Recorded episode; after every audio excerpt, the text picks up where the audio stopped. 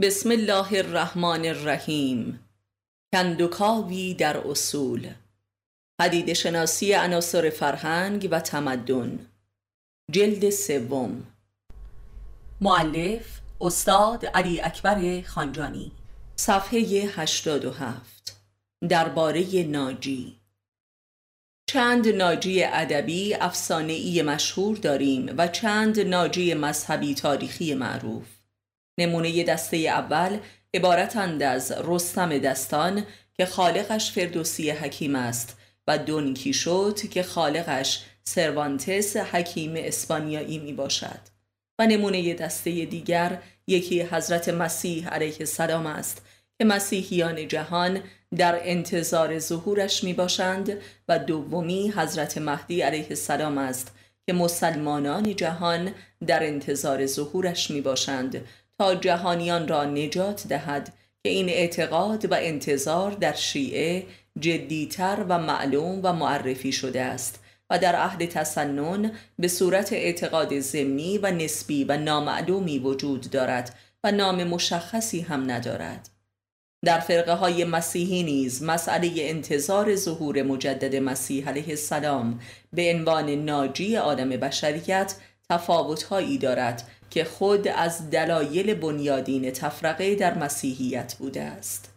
همانطور که مسئله مهدی موعود در جهان اسلام. البته مشابه چنین انتظاری در مذهب بودا علیه السلام هم وجود دارد ولی هرگز به معنا و جدیت مسلمانان و مسیحیان نمی باشد و مفهوم نجات جهانی بشر را به همراه ندارد و بلکه امری اساسا خصوصی و باطنی می باشد و یک واقعه تناسخی برای اهل معرفت نفس به شمار می آید و نجاتی فردی است نه اجتماعی. عموما بوداییان معتقدند که در هر عصری یک بودای زندهی وجود دارد که مظهر روح همان بودای اولین است. یعنی روح بودا در هر عصری در کالبد یکی از عارفان و متقیان لایق وارد می شود و این به معنای رجعت جاودانه بودا در میان بشر است. و او را جز انگشت شماری نخواهند شناخت و آن انگشت شمار نیز کسانی هستند که به اتش و سعی کافی برای رستگاری و نجات خود رسیده باشند. و البته این اعتقادی از نجات و انتظار منجی فردی مختص بوداییان نیست و در فرقه هایی از مسیحی و مسلمان به طور خصوصی وجود دارد که این واقع را تجلی مینامند که واژه خاص شیعی آن ولایت و خلافت یا جانشینی است. در تاریخ مسیحیت قدیسینی ظهور کرده اند که گویا محل ظهور مجدد حضرت مسیح بوده و حتی آثار مصلوبیت بر دستها و پاهایشان پدید آمده است که یکی از مشهورترین آنها سنت فرانچسکوست که گویا مربوط به حدود شش تا هفت قرن پیش می باشد که به زبانی محل تجلی و بلایت و خلافت حضرت مسیح علیه السلام محسوب می شود. مشابه این امر در جهان اسلام هم گزارش شده است که برخی مشهورترند و کسانی چون حلاج یکی از آنهاست که ماسینیون فرانسوی اسلام شناس معاصر وی را مظهر مسیح موعود می‌داند و شعبه ای از تصوف اسلامی هم او را تجلی مهدی موعود می‌داند. در تاریخ اخیر جهان اسلام نیز افراد زیادی دعوی مهدویت کردند که یکی از مشهورترینش سید علی محمد بابا است. به هر حال هر یک از این ظهورات راست یا جعلی فرقه ای را هم پدید آورده است و این بدان دلیل است که هموار مردم به طور آگاه و ناآگاه در انتظار ناجی هستند و این انتظار خاص فرقه و مذهب مشخصی هم نیست بلکه یک پدیده عام بشری است. در هندوستان همواره در آن واحد ده نفر وجود دارند که خود را مظهر رجعت بودا می دانند و ادعی را گرد خود جمع آوردند و برخی از آنها به شیادی مشهورند و این مسئله امری صرفا آمیانه و خرافی هم نمی‌تواند باشد. مثلا نابغه ملحد منشی مثل نیچه که بنیاد مذهب را در آثارش برانداخته است و هر اعتقادی را خرافه و جهل می‌خواند نهایتا یک ناجی جدیدی تحت عنوان ابر انسان در کتاب این چونین گفت زرتشت خلق کرده است که شباهت زیادی به شخصیت تاریخی مهدی موعود دارد و قرار است به زودی ظهور نماید و ریشه جهل و بدبختی را در جهان براندازد. و هنگامی که نشانه های این ابر انسان را در کتابش مورد تعمل قرار می دهیم می بینیم که اندیشه و روحیاتش تا چه حد شبیه بودا نیز می باشد و شبیه اندیشه عارفان بزرگ اسلام همچون شمس تبریزی. شاید بتوان ابر انسان نیچه را هم در ردیف ناجیان ادبی ای قرار داد زیرا ناجی نیچه نه تنها تا کنون تبدیل به اعتقادی هرچند اندک در میان پیروانش نشده است و اعتقاد راسخ شبه مذهبی را پدید نیاورده است بلکه یک ناجی به شدت ضد مذهبی است. هرچند که این ضدیت با مذهب عوام از بزرگترین ویژگی های همه ناجیان در مذاهب گوناگون است. همانطور که مثلا در روایت آمده که حضرت مهدی علیه السلام در ظهور جهانیش پیش از هر گروه دیگری از مسلمانان و سید آل محمد خواهد کشت. زدیت بودا با کلیه مذاهب هندو نیز مشهور است. حضرت مسیح هم که خود از نسل بنی اسرائیل و ناجی بنی اسرائیل بود به دست روحانیت بنی اسرائیل محاکمه شد. همانطور که امامان ما نیز همه به واسطه مسلمانان محاکمه شدند و به قتل رسیدند. به غیر از ناجیان مذهبی که به صورت اعتقادی تاریخی در میان مردم وجود دارند ناجیان دیگری هستند که ما دو نمونه از آن را از فردوسی و سروانتس معرفی کردیم که دو ادیب حکیم هستند. یکی از شرق و دیگری از غرب. ناجی اندیشه فردوسی یا رستم سیمایی کهن و استورعی دارد و در نزد بشر معاصر فقط به عنوان یک اثر ادبی و تفسیری و هنری مطرح است و مجذوبیتی عینی و حیاتی ایجاد نمی کند و به نظر می رسد که یک ناجی منقرض شده است و چنگی به دل اکثریت نمی زند. دونکیشوت هم هرچند که به لحاظی بیشباهت به رستم نیست ولی ماهیت درونیش شباهت شدیدی به ناجیان انقلابی و روشنفکر و اهل کتاب در قرون جدید دارد. یعنی یک ناجی روشنفکر معاب است که هنوز اسیر اوهام اصر استوره ها می باشد و اگر دونکی شد یک گام دیگر جلوتر بیاید و روشن تر شود سیمایی مشابه مارکس و ماو و گاندی به خود می‌گیرد. یعنی دونکیشوت ناجی اصر انتقادی از استوره به واقعیت است. سیمای مدرن تری از دونکیشوت را می‌توان در کسانی چون تولستوی درک نمود و به لحاظ زندگی ظاهری هم بین دونکیشوت خیالی سروانتس و تولستوی واقعی شباهت حیرت آوری وجود دارد هر دو ملاک بزرگ هستند و به واسطه مطالعه کتاب ها انقلابی می شوند و املاک خود را به رعیت ها می بخشند و میل به نجات بشریت پیدا می کنند. انقلابیون عصر جدید جهان هر یک دونکیشوت واقعی هند.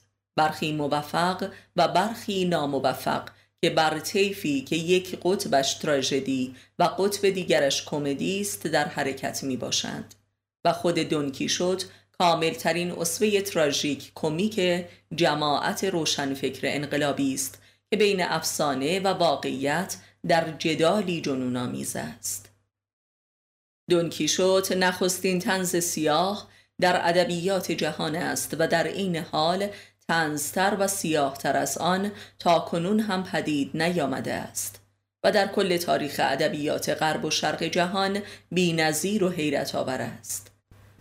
مسئله نجات بشر و میل به نجات دادن جامعه در هیچ اثر ادبی تا این حد عالی و عمیق و لطیف و واقعی آشکار نشده است.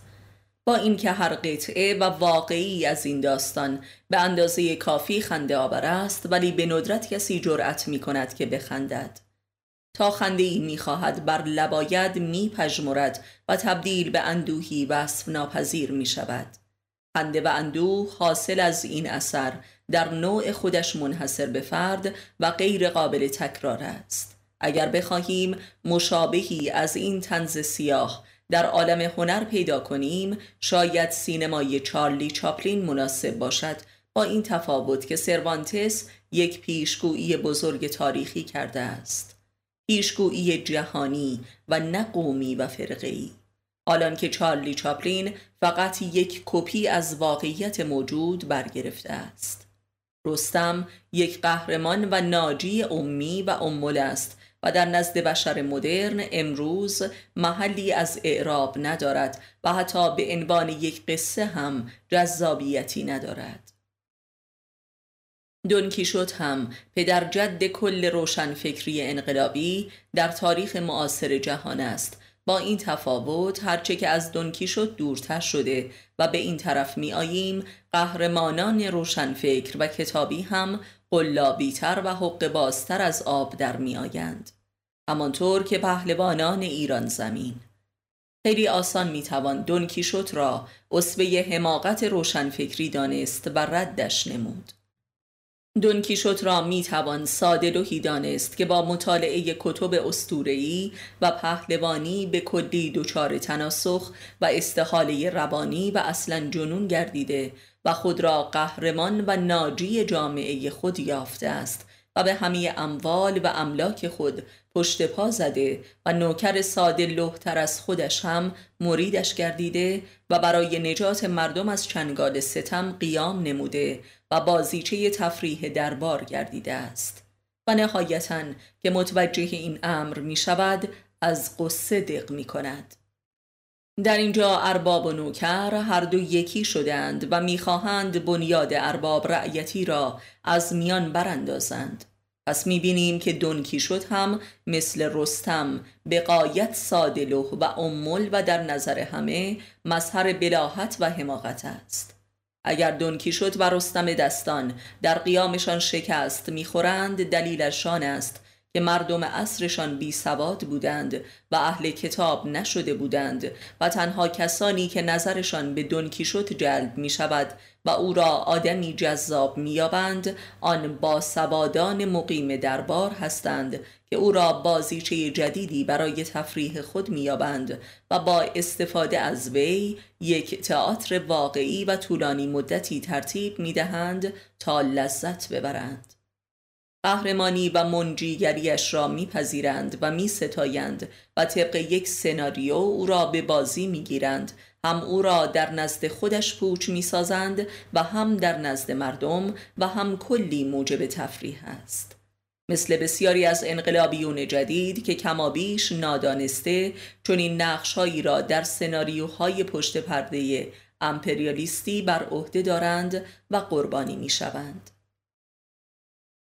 آدمی به لحاظ عقل مادی به ریش دونکیشوت میخندد ولی به لحاظ درک وجدانی به حال او گریهش می‌گیرد. کل انقلابیون و انقلابات مدرن عموما همین وضع را دارند. درک این کمدی تراژیک مستقیما مربوط می شود به درک مسئله کتاب و اهل کتاب. و همه فلاسفه و علمای قدیم که از نخستین با سوادان تاریخ جوامع محسوب می شوند کمابیش سرنوشت و سنتی چون رستم و دونکیشوت داشتند. یعنی آنان که از اوضاع گذشتگان خود با خبر می شدند به شور و انقلاب می آمدند و میل به نجات مردم پیدا می کردند در اسارت گروه قلیلی که آنها هم اهل کتاب و سواد و خبر بودند. یعنی نبرد بین اهل کتاب نبرد بین بانیان کتاب و پیروان کتاب. آنهایی که کتاب وجود خود را میخواندند و آنهایی که کتاب دیگران را میخواندند. سلسله جنبان دسته اول انبیا هستند و خاص صاحبان کتاب که قایتشان به اولیا می‌رسد و به مقام خموشی. و این خاموشان همان ناجیانی چون بودا و مسیح و مهدی علیه السلام می باشند و سلسله جنبان دسته دوم که در واقع پیروان و مقلدان انبیا محسوب می شوند مسلحین می باشند که قایتشان به سیاست و ریاست و حکومت می رسد که اوج تبلیغات و نطق است. و این دو دسته مرتبا از هم دور می شوند تا در نقطه مقابل و متضاد یکدیگر قرار می گیرند کتاب آفرینان و کتاب خانان دسته اول اهل هدایت و سلامت بودند و دسته دوم اهل سلطه و سیاست. دسته اول می‌خواهند که بشر را به وجود خودش رجعت دهند تا کتاب وجود خود را بخواند دسته دوم می‌خواهند که بشریت را به خودشان دعوت کنند و به پیروی از خودشان بکشانند و بر بشریت سلطه یابند و بشر را از وجود خود بیگانه سازند. و لذا کتابخانی و سوادآموزی و تفسیر را رایج کردند. دسته اول بانی خودشناسی بودند و دسته دوم حامی دیگر شناسی. دسته اول به خداشناسی میخواندند و دسته دوم به مردم شناسی دسته اول و مؤمنان و رهروان حقیقی آنها که هموار انگشت شمارند آن راهی را که دسته دوم و پیروانشان در کل تاریخ تعیین می کنند در طول عمر خود تعیین می کنند پس دسته اول شارع و خاتم امر سلامت و سعادت و هدایت هستند و دسته دوم شارع و باسط همین امر می باشند. نجات و هدایت سریع و طویل. از هر پیامبر یا عارف کاملی یک تمدن پدید آمده است و این تمدن چند هزار ساله همان راهی را طی کرده و نهایتا به همان قایتی رسیده است که آن پیامبر یا عارف در طول مدت عمر خودش تعیین نموده است. و از همین رو به مردان حق پیر می‌گویند و به برخی پیر کامل نیز می‌گویند. یعنی طی یک عمر معمولی و گاه کوتاه به اندازه یک تاریخ کامل ره پیموده است. بنابراین هرچند که بر حسب ظاهر راه انبیا و اولیا و عرفا در تضاد با راه عام بشری است ولی در دید بلند مدت راه واحدی است و یک راه بیشتر وجود ندارد و بانیان و فاتحان و پیشگامان این راه مردان حق هستند و ما بقیه بشریت به کندی و طی هزاران سال در این راه گام برداشتند بنابراین راه انبیا و راه بشر نه تنها تضادی با هم ندارد حتی به موازات هم نیز نیست. بلکه یکی است و بشریت به واسطه مخالفتی که با راه انبیا دارد جبران در این راه می افتد. زیرا برای مخالفت و ادابت با کسی بایستی او را تعقیب نمود و از او پیروی کرد. و این گونه است راه نجات و منجیان بشر. کل بشریت در راه واحدی ره می پیماید خواه ناخواه. و هر فرد و گروهی در مرحله از این راه قرار دارد در آن واحد. و لذا در اینجا می‌توان معنای آنچه که تجلی و ولایت و حتی تناسخ نامیده می شود را بهتر درک کرد. یعنی هر کس که در بین راه به مرحله می رسد با انسانهایی محشور و همراه و رفیق می گردد برخی ظاهرا و برخی هم باطنا.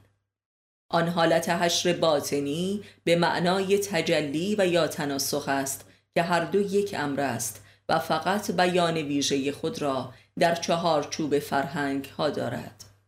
مثلا وقتی سالکی در شرایط وجودی یک پیامبر و یا امام و عارفی قرار می گیرد در واقع همو می شود مثلا اگر نردبان تکامل را به هزار پله تقسیم کنیم همه کسانی که به پله هفتصد آن می‌رسند شخصیت و ویژگی ها و صفات واحدی را از خود بروز می دهند و این قاعده در هر پله دیگری نیز مستاق دارد. همانطور که در قرآن آمده است مثلا انبیای اولوالعزم همه یکی هستند. همینطور است در مورد صدیقین، شاهدان، صالحین، متقیان، مخلصین و اصحاب اعراف. هر یک از این گروه صاحب مقام و مرحله از این راه واحدند و نیز کافران، مشرکین، منافقین، مزبزبین، مسلمین و مؤمنین. و همین قاعده شامل حال پیروان کتاب ها نیز می باشد و در واقع اهل کتاب گروهی واحدند هرچند که در بطن این گروه بزرگ درجاتی وجود دارد. و اهل کتاب و سواد مقلدان پیامبرانند و نه مریدان. و همواره سعی کردند که جای خالی انبیاء را در میان مردم پر کنند و جانشین آنها باشند که البته هرگز نتوانستند ولی خط کلی و تاریخی این اهل کتاب خواه ناخواه خط انبیا است و به همان ماهیت می رسد. در تاریخ معاصر جهان کسانی چون مارکس، نیچه، سارتر، علامه اقبال لاهوری، گاندی، شریعتی و خمینی، لنین، ماو، کاسترو، خلیل جبران و عرفات و پلپوت از این نوع می باشند. که البته هر یک از اینها ویژگی دورانی و فرهنگی خاص خود را دارا می باشند و به زبانی به قول یکی از آشنایان سابق هر یک از اینها به تنهایی یک پیامبر نیمه تمام محسوب می شوند برای قوم خود و هر یک از این انسانها در حکم ناجی می باشند که گروهی از بشریت را از بنبستی خارج کردند بنبست فکری، سیاسی، اقتصادی، مذهبی و روانی و هر یک درجه خاص خود را نیز در این مرحله دارا می باشند و تکرار یک وضع واحد نیستند. و علا رغم تصور برخی در تاریخ هرگز وضعی تکرار نمی شود و حتی مسئله تجلی و یا تناسخ نیز به معنای تکرار نیست بلکه به معنای تعالی انسانی در انسان دیگر است. پس می توان گفت که این منجیان اهل کتاب در مجموعه تاریخی خود از اول تا به آخرش به مسابه شرح و بست کل راه و روش و محتوای دین یک پیامبر اولوالعزم می باشند که آخر آنها حضرت محمد صلی الله می باشد که خاتم پیامبران است. و قایت نهزت رهایی بخش این اهل کتاب به مهدی معود علیه السلام می رسد که در واقع همان محمد صلی الله است. همانطور که نامش نیز محمد است. یعنی از محمد اول تا محمد آخر دوران ظهور نهزت های رهایی بخش اهل کتاب می باشد یعنی اهل کتاب به تدریج به واسطه شکست های خود خواه ناخواه به حقیقت محمدی می‌رسند و برای ظهورش آماده می‌شوند. همانطور که امثال نیچه نهایتا به این امر رسیدند. از طریق نبرد بنیادی و تا به آخر با مذهب به حق مذهب رسید. پس بشریت خواه ناخواه به راه انبیا می رود و جز این راه دیگری وجود ندارد لذا همه خواه ناخواه در خط نجات و هدایت هستند. اکثرا با ادابت و اندکی هم با حب. انا لله و انا الیه راجعون اعتقاد به ناجی یک امر ذاتی است که در آخرین بنبست های وجودی انسان آشکار می آید این اعتقاد همانا کامل شده اعتقاد به خداست. خدایی خاکی. امام. درباره قانون. در زندگی انسان در آن واحد چندین نوع قانون حکم فرماست. قوانین شرعی، عرفی، غریزی یا طبیعی، اعتیادی، حکومتی و عقلی.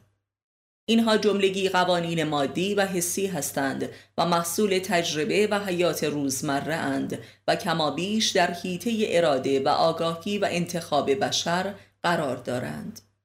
و علاوه بر اینها قانون دیگری را هم باید مد نظر قرار داد که می‌توان آن را قانون متافیزیکی یا روحی نامید که در قیاس با قوانین مادی حکم قانونیت ندارد زیرا عموما به صورت حوادث غیر مترقبه و در برای حس و اراده و کنترل بشری عمل می کند که برخی هم آن را قانون سرنوشت یا قانون الهی می نامند و ما آن را قانون کلی وجود می خانیم که به هر حال در هر یک از این نام ها جنبی از معنای این قانون فوق قانون نهفته است که گویا همه قانون های دیگر را نهایتا تحت شعاع خود دارد و سمت و سو می دهد.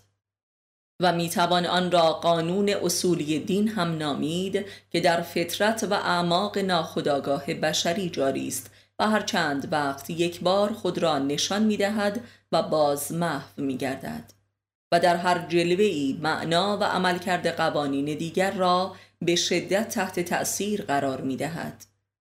به همین دلیل می توان آن را قانون منقلب کننده یا انقلابی هم نامید که موجب ترفیع و تعدیل کلی سایر قوانین است و گاه هم جنبه هایی از قوانین رایج بشری را دگرگون و یا اصلا ملغا می کند و بر جایش حکم دیگری را قرار می دهد. هر لحظه و هر عمل انسان تحت فرمان یک حکم مسلم و گاه اجتناب ناپذیری است. از عمل تنفس و تقضیه و زناشویی تا هر سخن و رفتار و فکری و هر پرخاش و صلحی و هر خوابیدن و برخواستنی در لحظه به لحظه اش تحت امر مجموعه ای از قوانین است. منتها برخی از انواع این قوانین به طور اتوماتیک در انسان عمل می کند و بسته به اراده ذهنی نمی باشد مثل گرسنه شدن، میل جنسی، خوابیدن و غیره. برخی دیگر کاملا ارادی هستند و انسان اگر بخواهد می‌تواند از آن سرپیچی کند. مثل قوانین شرعی و حکومتی به مانند راستگویی، اجتناب از دزدی و غیره. و نیز نوع سومی از قوانین هستند که آدمی در رابطه با آن نه چندان مجبور است و نه چندان مختار. که امور عقلی و وجدانی از این نوع می باشد این قانون نوع سوم را می توان قانون بینابینی یا شرطی هم نامید که کارش تشخیص سایر قوانین و درستی یا نادرستی امور را گوش زد می کند و در واقع می توان گفت که قاضی القضات قانون هاست و کانون درک قانون می باشد و تبعیت یا عدم تبعیت از سایر قوانین را به انسان گوش زد می نماید و به مسابه دادگاه درونی قانون است که انسان هم می تواند نسبت به امرش تابع باشد و هم یاقی. پس به طور کلی همه این قوانین را می توان در سه دسته کلی تقسیم نمود. قوانین طبیعی یا جبری قوانین اجتماعی یا اختیاری و قوانین عقلی یا وجدانی. و البته قوانین دیگری نیز هستند که حالت بینابینی و انتقالی را در فاصله بین این سه دسته مذکور دارا می باشند و نیز قوانینی که آرزعی می باشند مثل عادتهای گوناگون و از جمله اعتیاد به داروها و مواد مخدر و یا هر رفتار دیگری. بسیاری از امراض به تدریج قوانین خاص خود را پدید می آورند و مستحکم و جاری می شوند و به مانند قوانین طبیعی جابرانه عمل می کنند. یا مثلا برخی از قوانین عرفی و شرعی و اخلاقی گاه به صورت قوانین حکومتی درآمده و جبار و اجتناب ناپذیر می آیند که سرپیچی از آنها موجب گرفتاری و عذاب است و اصلا سرپیچی از انواع قوانین مذکور کما بیش موجب انواع رنج های طبیعی، عصبی، عاطفی، سیاسی و اقتصادی و غیره می شود و گاه قانون شکنی امری عادی می شود و رنج های حاصل از آن نیز عادت می شود و امری مقبول می گردد ولی به ناگاه حادثه ای فوق قانونی رخ می دهد و آدمی را مجبور به ترک قانون شکنی و رجعت به قانون می کند این حادثه از جنس قانون فوق قانون است که آن را قانون وجودی یا متافیزیکی هم نامیدیم که آدمی را به سوی قانون باز میگرداند و یا لااقل عواقب قانون شکنی را به صورت نمونه ای خاطر نشان می سازد و قانون عقل را هوشیار می نماید و اختار می دهد. و عموما بشر به قوانین شرعی و عرفی و عقلی و وجدانی میل چندان ندارد و تا آنجا که بتواند زیر پا می‌گذارد که گاه اصلا قانون را فراموش می کند و رفتار غیرقانونیش امری عادی تلقی می گردد که به ناگاه یکی از جلوه های بسیار متنوع قانون فوق قانون آشکار می شود که گویا رجعت روح قانون است. عموما بشر به همان میزان که از قوانین عقلی و وجدانی و شرعی بیزار است و آن را قید و بند مییابد به قوانین غریزی و حیوانی به شدت مایل است و در آن افراط میورزد. و حالان که قوانین عقلی شرعی تعدیل کننده و سلامت بخش اجرای قوانین طبیعی است و اصلا قوانین عقلی شرعی مستقیما برخواسته از قوانین طبیعی است و این قوانین را مد نظر دارد و تعلیم و تربیت می کند. یعنی هر حکم عقلی و شرعی مربوط به حکمی از قرایز و امیال طبیعی و اجتماعی است و سمت دهنده و معنا کننده آن در انسان است و اگر آدمی حکم و قوانین عقلی و شرعی را هم زیر پا بگذارد. دیر یا زود مواجه با احکام شاقه و تنبیهی قانون فوق قانون می شود که گویا از منشه غیبی و متافیزیکی بر انسان فرود می آید و حالتی عذاب دارد. همانطور که انسانی هم که از قوانین عقل و شرع تبعیت می کند نیز گهگاهی به صورت لطف و کرامت و رحمتهای معجزوار مواجه با قانون فوق قانون می شود که به معنای اجر است.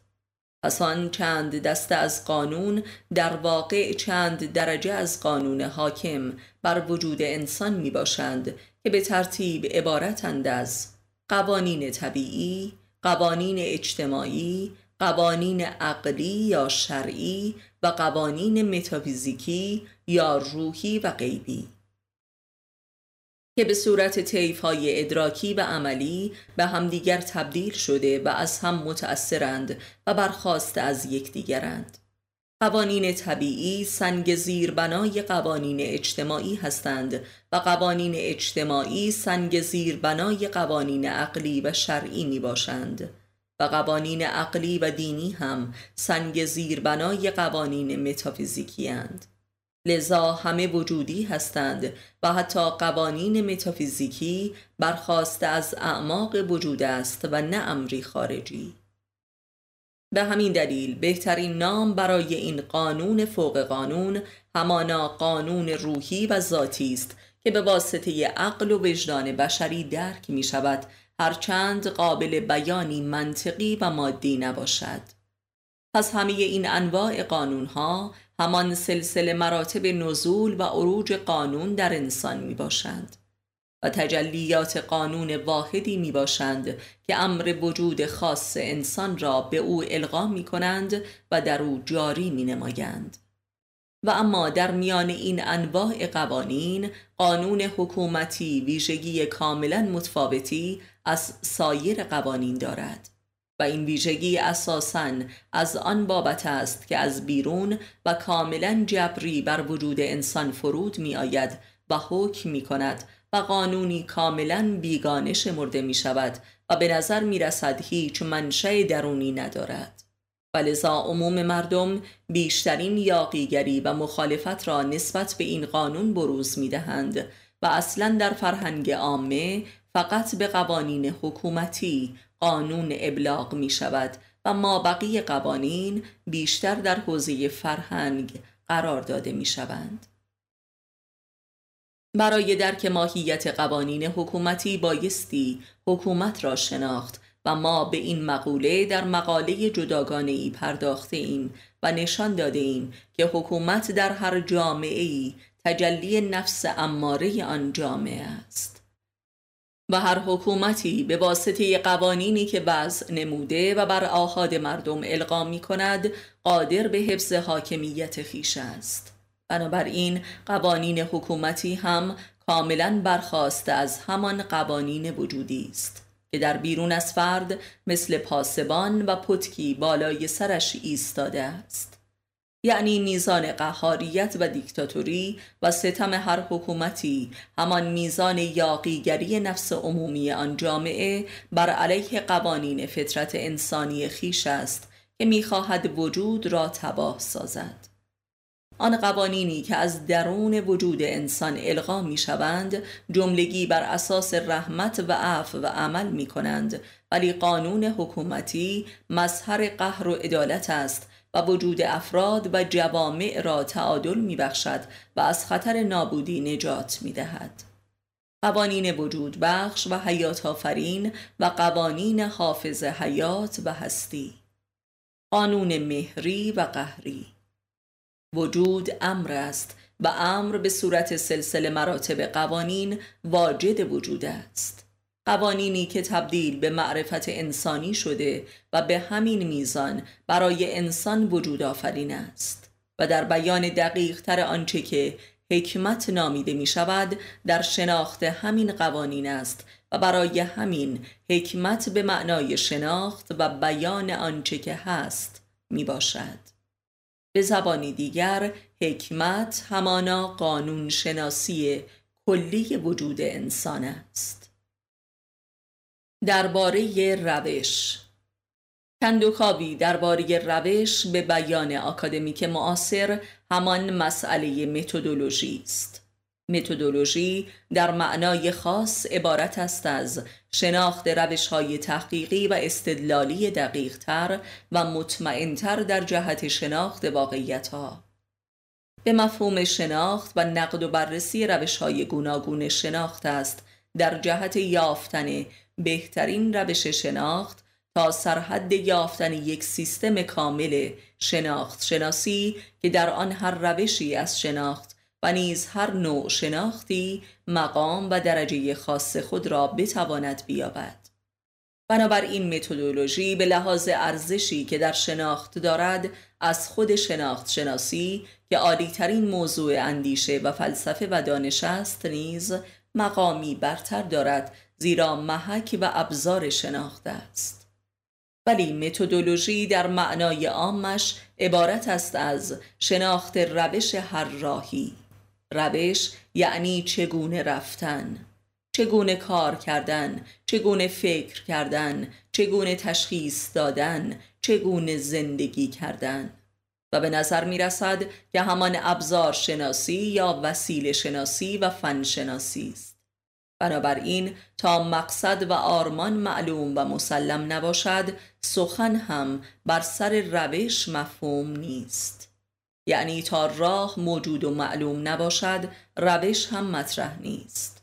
پس هر روشی بایستی محصول راه و آرمان و مقصدی از پیش تعیین شده باشد.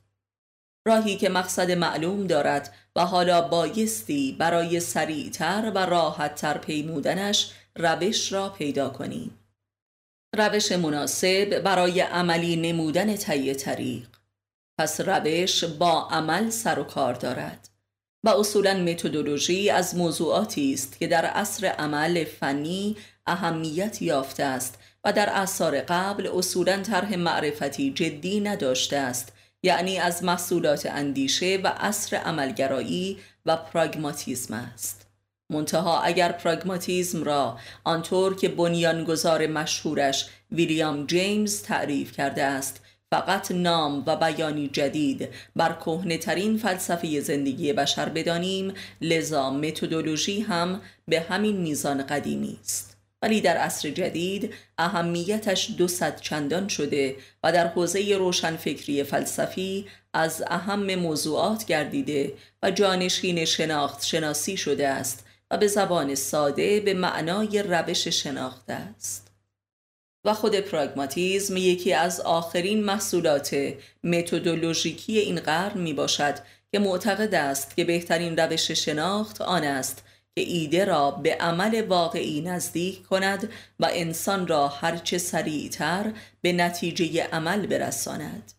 و این نقطه مقابل ایدئالیسم محض و آرمانگرا می باشد و سعی می کند فلسفه را از تخیل و شعر و شعار و کتاب به عمل و واقعیت های زندگی بکشاند.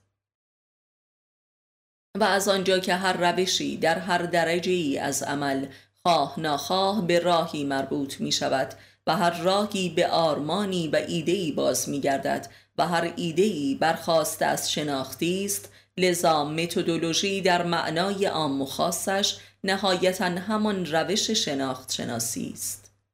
یعنی اینکه چگونه می‌توان به بهترین شناخت رسید تا بهترین ایده و راه پدید آید. زیرا یافتن وسیله ای برای پیمودن یک راه قبل از اینکه به منظور هرچه سریعتر و راحتتر طی کردن آن راه باشد بایستی پیشا پیش راه شناسی شده باشد. و بر اساس این راه شناسی است که روش و وسیله پیمودن راه یکی است. پس می‌بینیم که روش از ماهیت راه است و نه جدای از آن.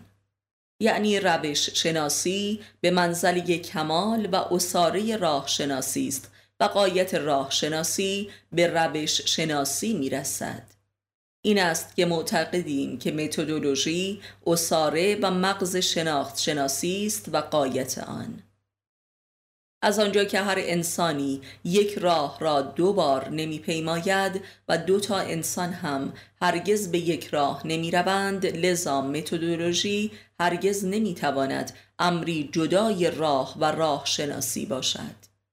یعنی متدولوژی یک شناخت شناسی زنده و فل بدائه و خلاق و غیر قابل تقلید و تکرار است و روش شناخت هیچ کس به کار دیگری نمی آید مگر اینکه او را گمراه کند.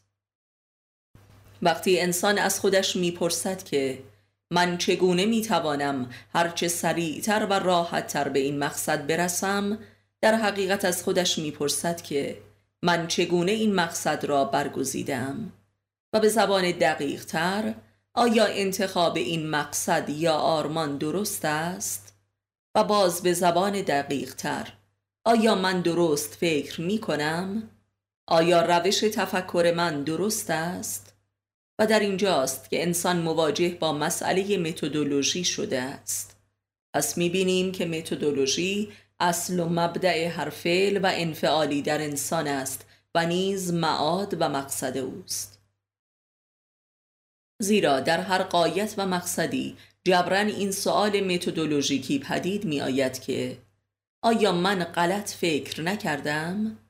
پس متدولوژی همان روش فکر کردن است بنابراین در مغز و روح هر چگونه ای چگونه اندیشیدن قرار دارد. حتی اگر این چگونگی یک مسئله کاملا فنی و علمی و صنعتی و اقتصادی یا سیاسی باشد. البته عموما آدمیزاد در پایان اجتناب ناپذیر هر راهی است که به حقیقت راه یعنی چگونه اندیشیدن می‌رسد و تمامیت اندیشه خود را به زیر سوال می‌برد. ولی انسان اهل معرفت قبل از انتخاب و شروع راه به این نکته توجه می کند هرچند که کل جریان متدولوژی در جریان راه پیمایی از مبدع و وسط و تا پایانش و نیز از قبل و بعد از این راه گام به گام در هر مرحله ای به گونه ای روی می نماید تا کاملا پیدایش شود و مقبول افتد تا انسان در ماهیت شناخت خود تردید کند تا بتواند به شناخت برتری و به جهان جدیدی از شناخت راه یابد. پس هر سوالی یک سوال متدولوژیک است در نفس خودش. و اما متدولوژیک ترین سوال چیست؟ آیا من چگونه بیندیشم تا هرگز پشیمان نشوم؟ و دقیق ترش این است آیا چگونه بیندیشم که در آن خطایی نباشد؟ و دقیق ترش آیا تفکر صحیح و خدش ناپذیر و راضی کننده و مطلق و باطل نشونده چگونه است؟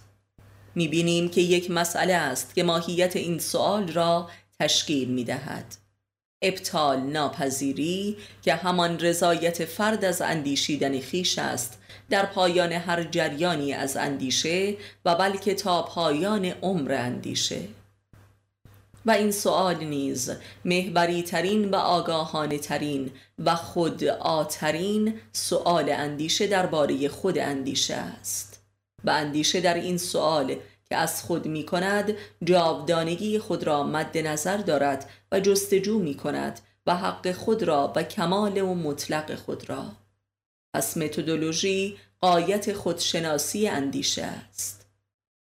اگر ابطال پذیری امری مربوط به زمان و گذشت زمان و تغییر است پس متدولوژی بایستی در جستجوی وادی فوق زمان باشد. یعنی اندیشه بایستی خود را از اسارت زمان نجات دهد تا متدولوژی مد نظر اندیشه پدید آید و روش شناختی جاودانه و خدشناپذیر میسر گردد تا ذهن انسان از خودش راضی شود. یعنی روش کاملا درست شناخت روش خروج اندیشه از زمان است. و می‌دانیم و حس می کنیم که جریان اندیشه دقیقا همان جریان زمان در ذهن انسان است. یعنی جریان اندیشه همان جریان زمان است. پس روش کامل شناخت همانا روش خروج از شناخت ذهن است یعنی روش شناخت به ما می‌گوید که چون این روشی در حیطه ذهن موجود نیست و متدولوژی که خودش گل سرسبد ذهنیت و اندیشگری است ناچار نفی می شود و خاموش می گردد زیرا شعار خود را در تضاد با موجودیت خود می یابد و هنگامی به مقصودش نائل می آید که اصلا وجود نداشته باشد. و این پایان دیالکتیک ذهن است که موتور محرکی شناخت ذهن می باشد یعنی قایت و کمال شناخت ذهن وقتی حاصل می آید که ذهن از حرکت باز ایستد و خاموش گردد. یعنی انسان در نبودن است که بودن را مییابد و در فناست که جاودانه است و جاودانگی را مییابد.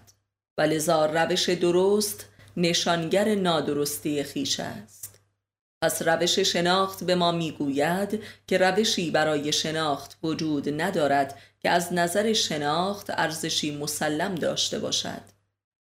و همه روش های شناخت ذهنی و دمدمی و ابطال پذیر و حسرت آور و ضد انسان است و بدین ترتیب ذهن خودش را تبرعه و از هر مسئولیتی مبرا می کند و درست ترین روش شناخت آینه ای می شود برای نادرستی شناخت ها و چون آدمی به این باور می رسد آرام می شود یعنی در آستانه شناختی برتر از ذهن قرار می گیرد در آستانه روش درست شناخت.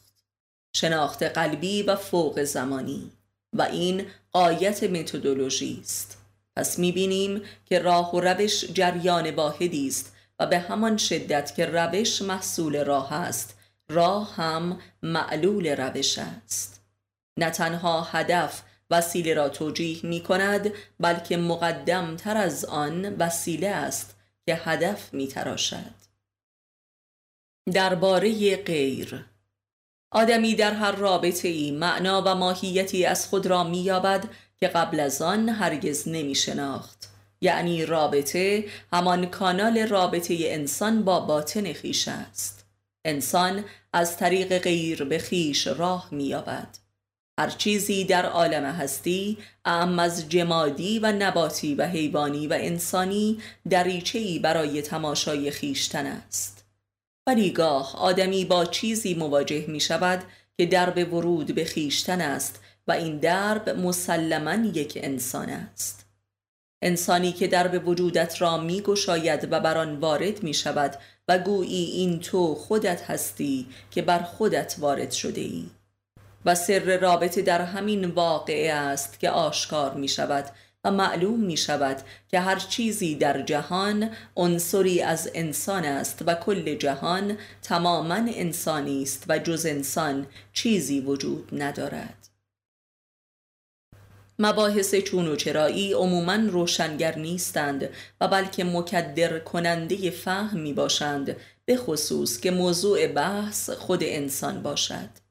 زیرا هنگامی که انسان خودش را مد نظر قرار می دهد مثل این است که روی در روی آفتاب بخواهد وجود آفتاب را اثبات یا نفی نماید.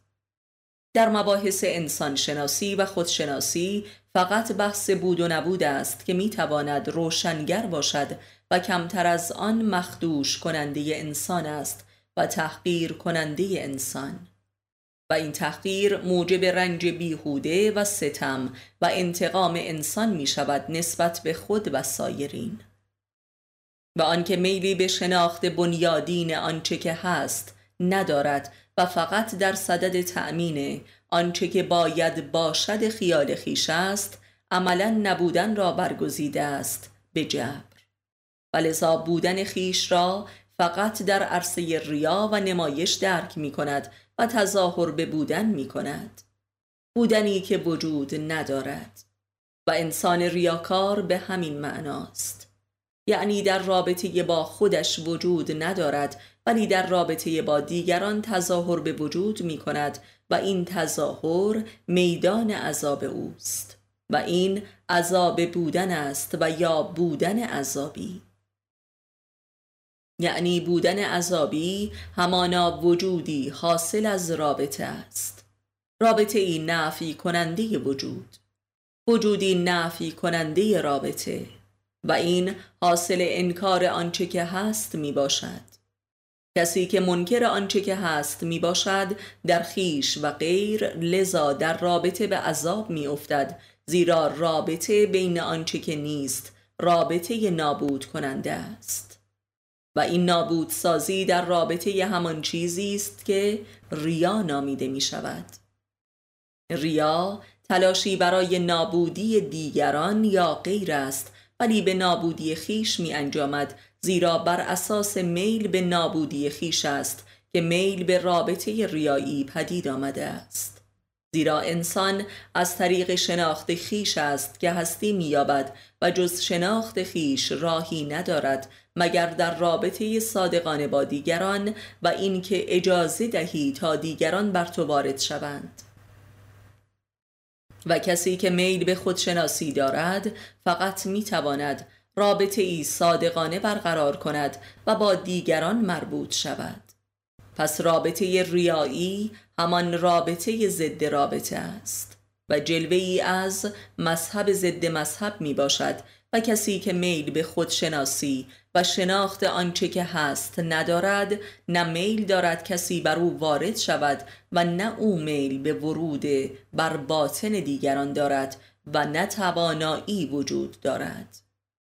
وجودیابی همان وجود شناسی است زیرا تار و پود وجود انسان از معرفت است.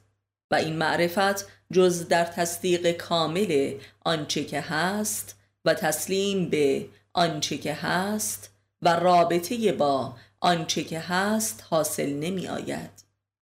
و آنچه که هست همان رابطه است و وجود محض هر چیزی بدون ارتباطش با چیزهای دیگر مترادف با پوچی است. و این است که در فلسفه جدید و اگزیستانسیالیزم های مدرن آنچه که هستی در خیش نامیده می شود پوچی است. پوچی بی پایان و زجرآور. و این پوچی هرگز نمی تواند مترادف با عدم باشد زیرا عدم زجر نمی کشد و احساس پوچی نمی کند ولی احساس پوچی به مسابه بویی از عدم است و قرار گرفتن در حریم عدم است و گریز از عدم است که زجر می آفریند زیرا آدمی اگر بتواند تسلیم پوچی شود و به کانون عدم برسد در آنجا وجود را مییابد. و این کاری تقریبا محال است الا برای برخی از عارفان بزرگ میسر افتاده است و وحدانیت ذات درک شده است و حاصل آمده است. آن هم در رابطه با کسی که او را پیر یا دوست وجودی مینامند. بنابراین عدم هم درک نمی شود الا در رابطه با کسی که صاحب وجود شده باشد. هر فردی به خودی خود کانون عدم است و میل غریزی به رابطه میل به رهایی از عدم و آتش وجود یافتن است. و آنچه که سلطه و ستم نامیده می شود و حاصل رابطه ریایی است بدان معناست که انسان معترف به معدوم بودن خیش نیست و لذا نمی تواند با دیگران رابطه برقرار کند زیرا دیگری هم عدمیت خود را می داند و رابطه ای امکان پذیر است که طرفین هر دو بر عدمیت خود معترف باشند و این اساس صدق و بستر رابطه است که دوستی بنیادی را میسر می کند و بر اساس چنین دوستی است که طرفین امکان وجود می یابند. یعنی دوستی که بیان دیگری از رابطه حقیقی است عرصه وجود یافتن انسان است و لحظه خلقت انسان است. دوست داشتن همان خلق شدن است. خلقتی انسانی. انسان به میزانی که می‌داند نابود است و نابودیش را معترف است و تصدیق می کند محتاج رابطه یا دوستی می شود و در غیر این صورت به ریا می افتد که عرصه سقوط در نابودی می باشد زیرا به هر حال انسان مجبور به رابطه است یعنی مجبور به وجود یافتن است و مجبور به خلق شدن است و به لحاظ اعتقاد دینی به نظر می رسد که آنچه را که دوستی می نامیم عین خدا و خداپرستی است گویا وقتی که انسانی صادقانه دست به سوی کسی دراز می کند گویا عدم است که دست به سوی وجود دراز می کند و تقاضای وجود می نماید. در فرهنگ اسلامی این همان ولایت است که در معنای رابطه بین پیر و مرید واضح می شود. گابریل مارسل از انگشت شمار متفکران نسل جدید جهان است که وجود را عین رابطه می داند ولی نهایتا هرگز. ماهیت و سمت معرفتی و انسانی این رابطه را معلوم نمی کند و گویا از رابطه مفهومی بیش از آنچه که در تمدن فنی ارتباطات یا کامیونیکیشن نامیده می شود مد نظر ندارد. و بدین ترتیب این نظریه او عملا در خدمت ارتباطاتی قرار می گیرد که ضد رابطه است و ضد وجود است و پوچگرایی را تشدید می کند و ریاکاری را. ولی بیانی که سروکین تحت عنوان آمیتولوژی از مفهوم رابطه به معنای راه نجات بشر ارائه می دهد بسیار به حقیقت اسلامی بلایت نزدیک است که تبدیل برابری به ارادت قلبی است. تقریبا همه متفکران جدی تاریخ معاصر از دیدگاه های گوناگونی که انسان مدرن را مورد مطالعه قرار داده اند او را در معرض خطری فوری دیدند و خطر را بیش از هر جایی در رابطه بین انسانها یافتند یعنی رابطه است که در خطر نابودی قرار گرفته و این نابودی به معنای نابودی افراد بشر است. این معنا به بیان گوناگونی ارائه شده است. منتها برخی رابطه را خطرناک می‌بینند و برخی هم رابطه را در خطر مییابند. به نظر ما این نوع دومش بنیادی تر است هرچند که به طور طبیعی اگر رابطه در خطر باشد بدان معناست که رابطه در حال برافتادن است.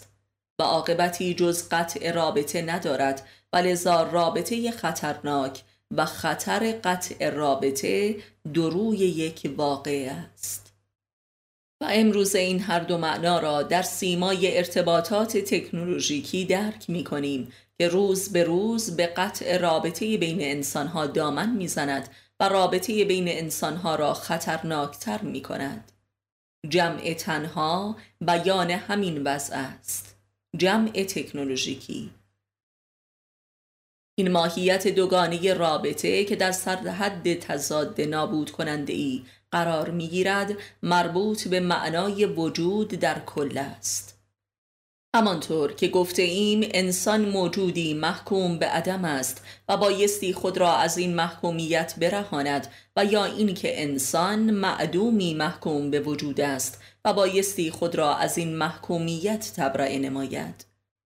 این محکومیت متضاد و این تبرعه متضاد را در بطن رابطه بین انسانها می توان به طور محسوس درک نمود و منشه این تضاد همانا تن انسان است که نشانی وجود اوست منتها وجودی محکوم به نابودی و نابودی که موقتا در ورطه وجود افتاده است.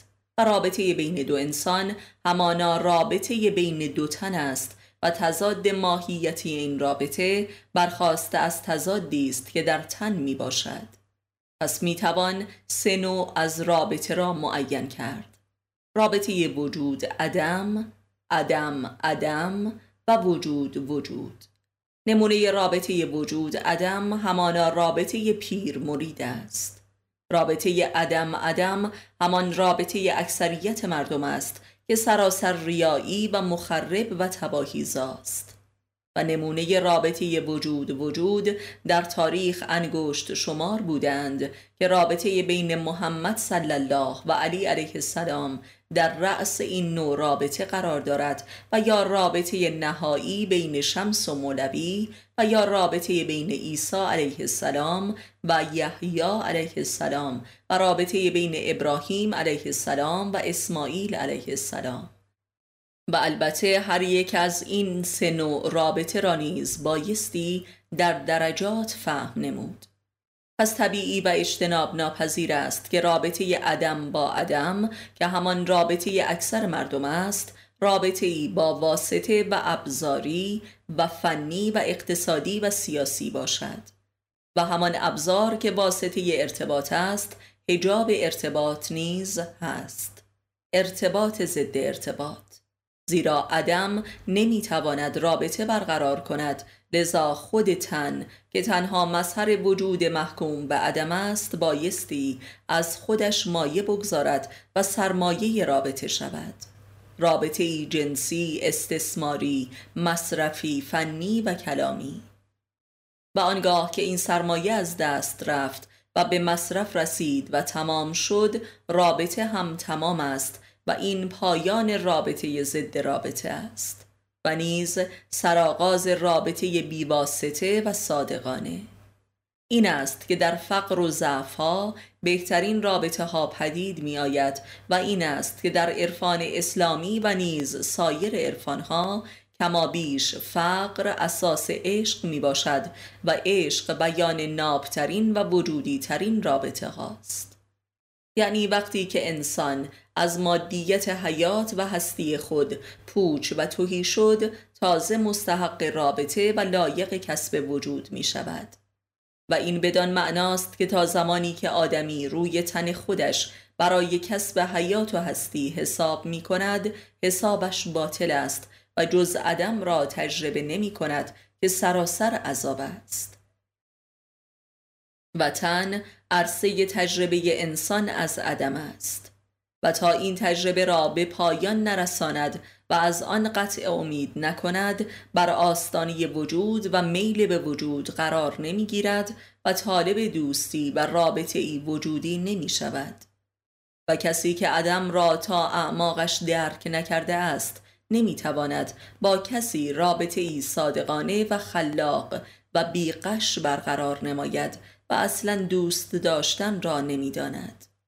اگر در بلاها و خاص مرگ عزیزان برای دوران کوتاهی انس و محبت بین فامیل پدید می آید از همین روست یعنی آدمی تا معدوم بودن تن خود را عمیقا باور نکند میل به رابطه و دوستی نمییابد و همچنان موجودی ریاکار و ضد رابطه و کافر است و در عدم فرو می رود. آدمی تا از تن پرستی و تن پروری به کلی نومید نشود روح خود را درک نمی کند و لذا رابطه روحانی را نفی می کند و دعوت حق پرستان را استهزاء می کند زیرا حق پرستان دعوت به رابطه و دوستی قلبی و روحانی می کنند یعنی دعوت به وجود می کنند اگر نخستین اجابت کنندگان مخلص انبیای الهی اکثرا فقرا و بردگان بوده اند کاملا معقول است.